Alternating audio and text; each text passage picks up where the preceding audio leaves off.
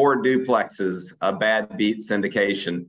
Um, just a uh, this is my intro. Went through a lot of this, but you know I've been a broker investor since 2010. We did a couple syndications in 11 and 12.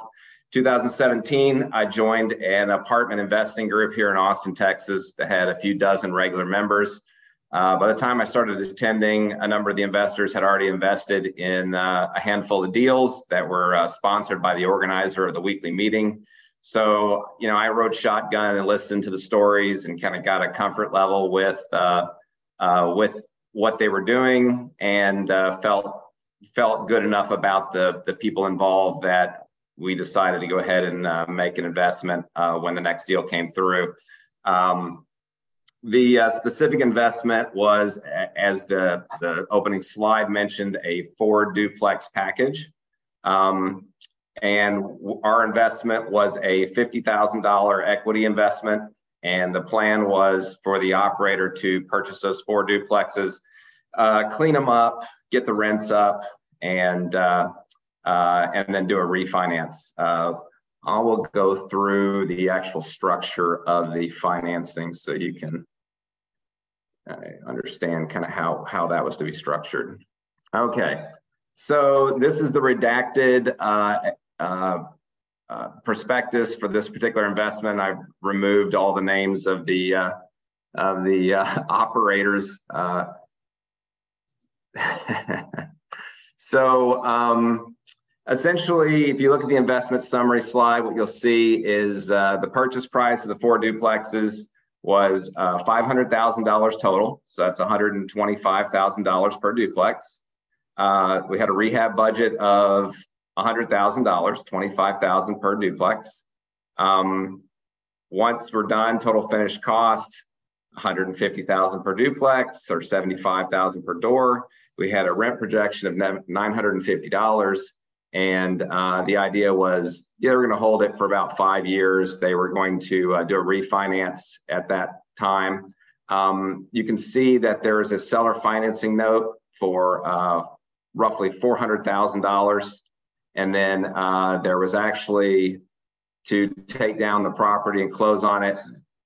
The difference between the two, let me bring this down to this next slide. The total investment was going to be financed to a $400,000 seller finance note, $150,000 worth of second lien debt from the investors, and then an additional $100,000 um, of, uh, of uh, equity. And we were the $50,000 of the equity.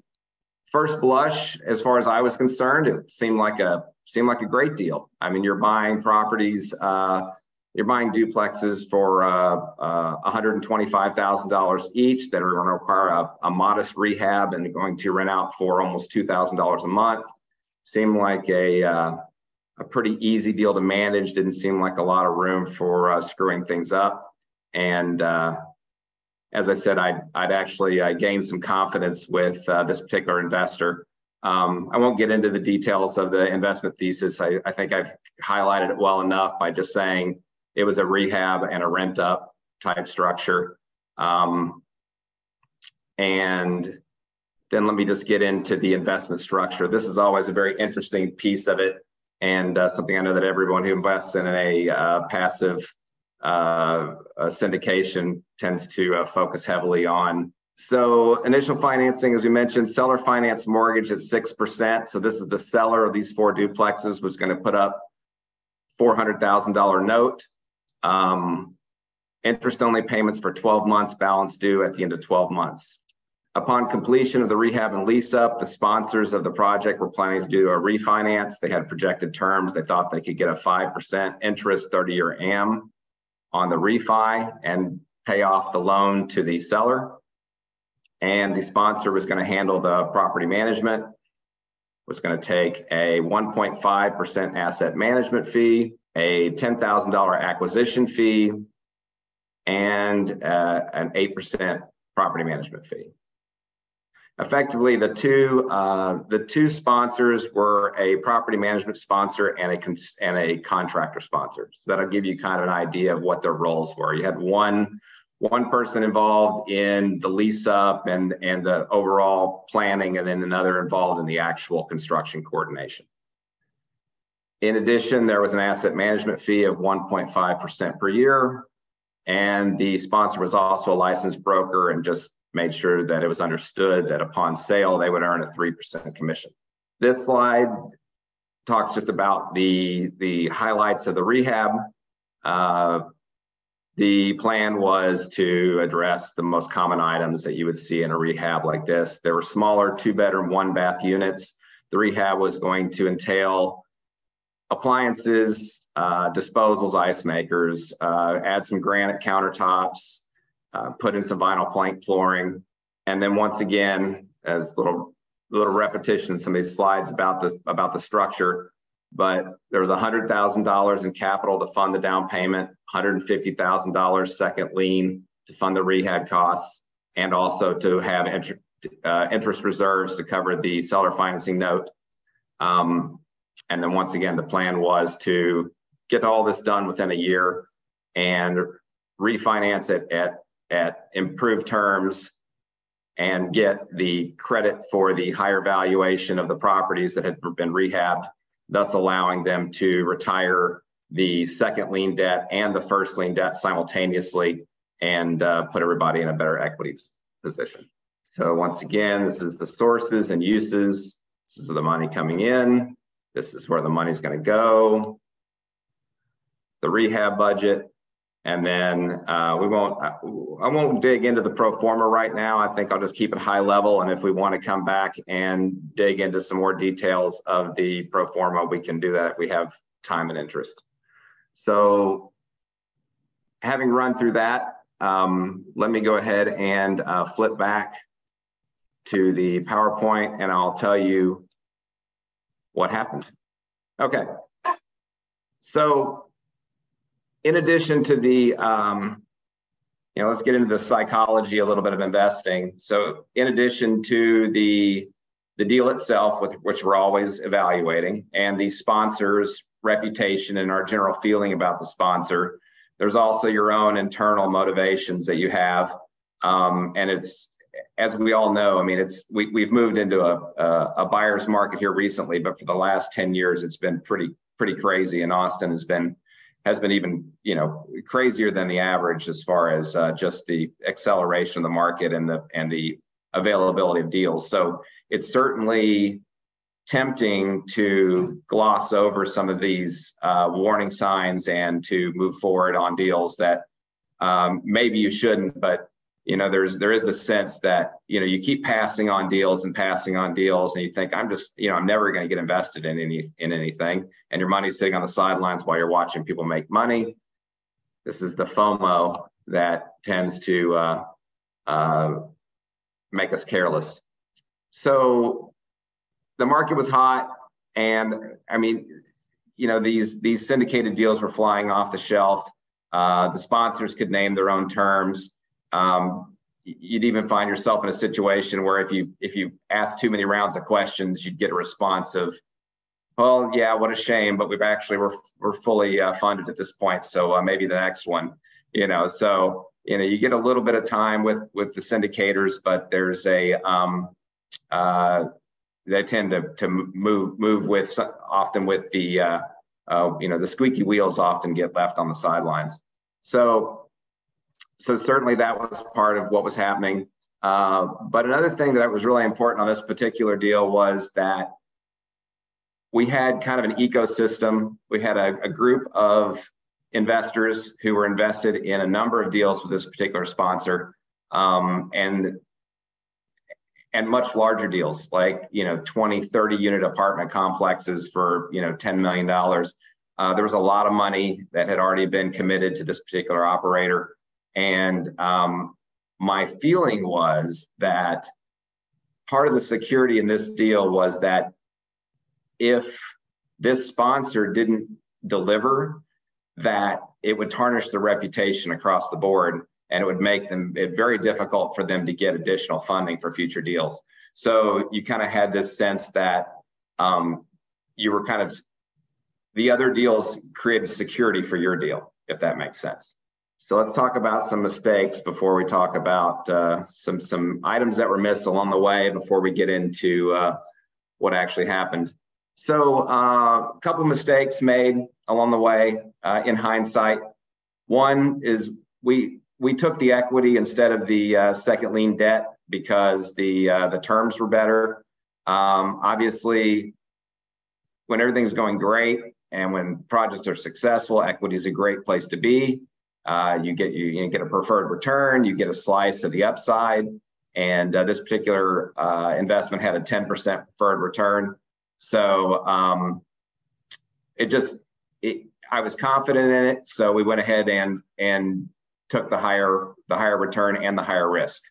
Uh, as we'll find out later, that that will come back to bite this deal because by being in an equity position, you're you're behind the debt the, the debt players, and so when a deal hits the fan and uh, the wheels come off, uh, you're you're the last in line to receive your money. So always something to consider is where do you exist in the capital stack uh, from the highest risk to the lowest risk.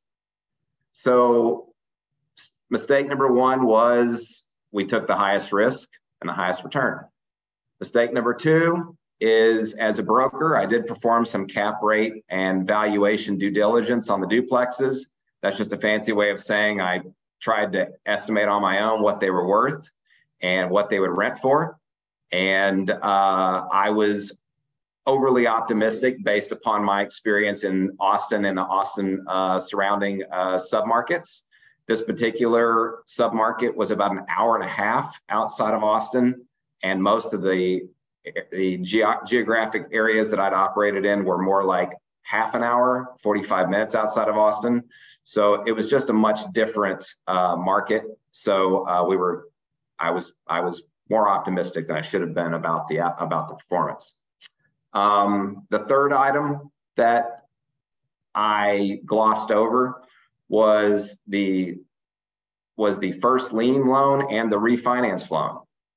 So when I went through the loan structure from the seller financing piece, uh, you'll note that it was a 12 month interest only loan. It did not have a provision for an extension or a refinance, and that was something that I missed. And the problem with that is if you don't get your project done in the 12 month period and you can't get refinanced, then you you're caught in limbo. I mean, you could be in a situation where um, you could get foreclosed on. So that was a that was a miss, and the other miss, kind of part and parcel of the same, was that the sponsor actually didn't have the credit, uh, the credit score, and the just the credit history they needed to to refinance out of this property. Um, the fourth item that was missed in this particular deal was the property was advertised by the sponsor as being four duplexes, but later on we found out that legally it was a single piece of property uh, and that it was uh, really an eightplex. It was a detached eightplex on a single lot as opposed to four duplexes on four lots. And that is uh, a very important distinction when it comes time to refinance or try and resell the property. The fallout so, about six months into the project, I received a call from the co-sponsor of the apartment investing group, who was not he was not uh, an operator of this particular project. He was actually just just a sponsor of the meeting to let us know that the sponsor had had a nervous breakdown. So I put in there, I'm pretty sure Bernie Madoff had a nervous breakdown as well, but that wasn't really what it was about, was it? Um, it turns out that every single project that was being operated by the sponsor, four or five active projects, with ours being the smallest, was collapsing, um, likely due to a cash crunch and very likely due to commingling of funds between the projects as an, in an effort to save all the projects and save face. Once the sponsor realized that their reputation was screwed, they basically disappeared and just uh, we couldn't we couldn't find them and, and, all the investors were left to pick up the pieces. So this was actually a much bigger uh, situation than just my my investment and our project, it actually it it it took out um, dozens of people uh, on on a handful of projects, and they were all left to their own devices to get together and figure out how to to you know pull this thing out of a nosedive. So. Uh, part of that, I think, was just a, a rehab budget optimism. I think that this, and, and I, I saw it on our project, and I'm assuming that it also uh, uh, was part of the problem with the other projects was that the um, they were just optimistic about how much it was going to cost, how long it was going to take. They didn't have the reserves in place, and it just the, the they started falling like dominoes at that point. Um, and then one less critical item, but it was definitely a, a contributor, was the the sponsor who was the broker and the property manager uh, who was taking the fees ended up outsourcing the leasing function to a local property manager who was marginally motivated. So, in other words, got spread too thin, wasn't really on site, you know, as much as they needed to be, and was kind of trying to, you know, just wasn't managing the manager. So, um, so that's that's where it all kind of came unglued for us and the rest of the uh, investors.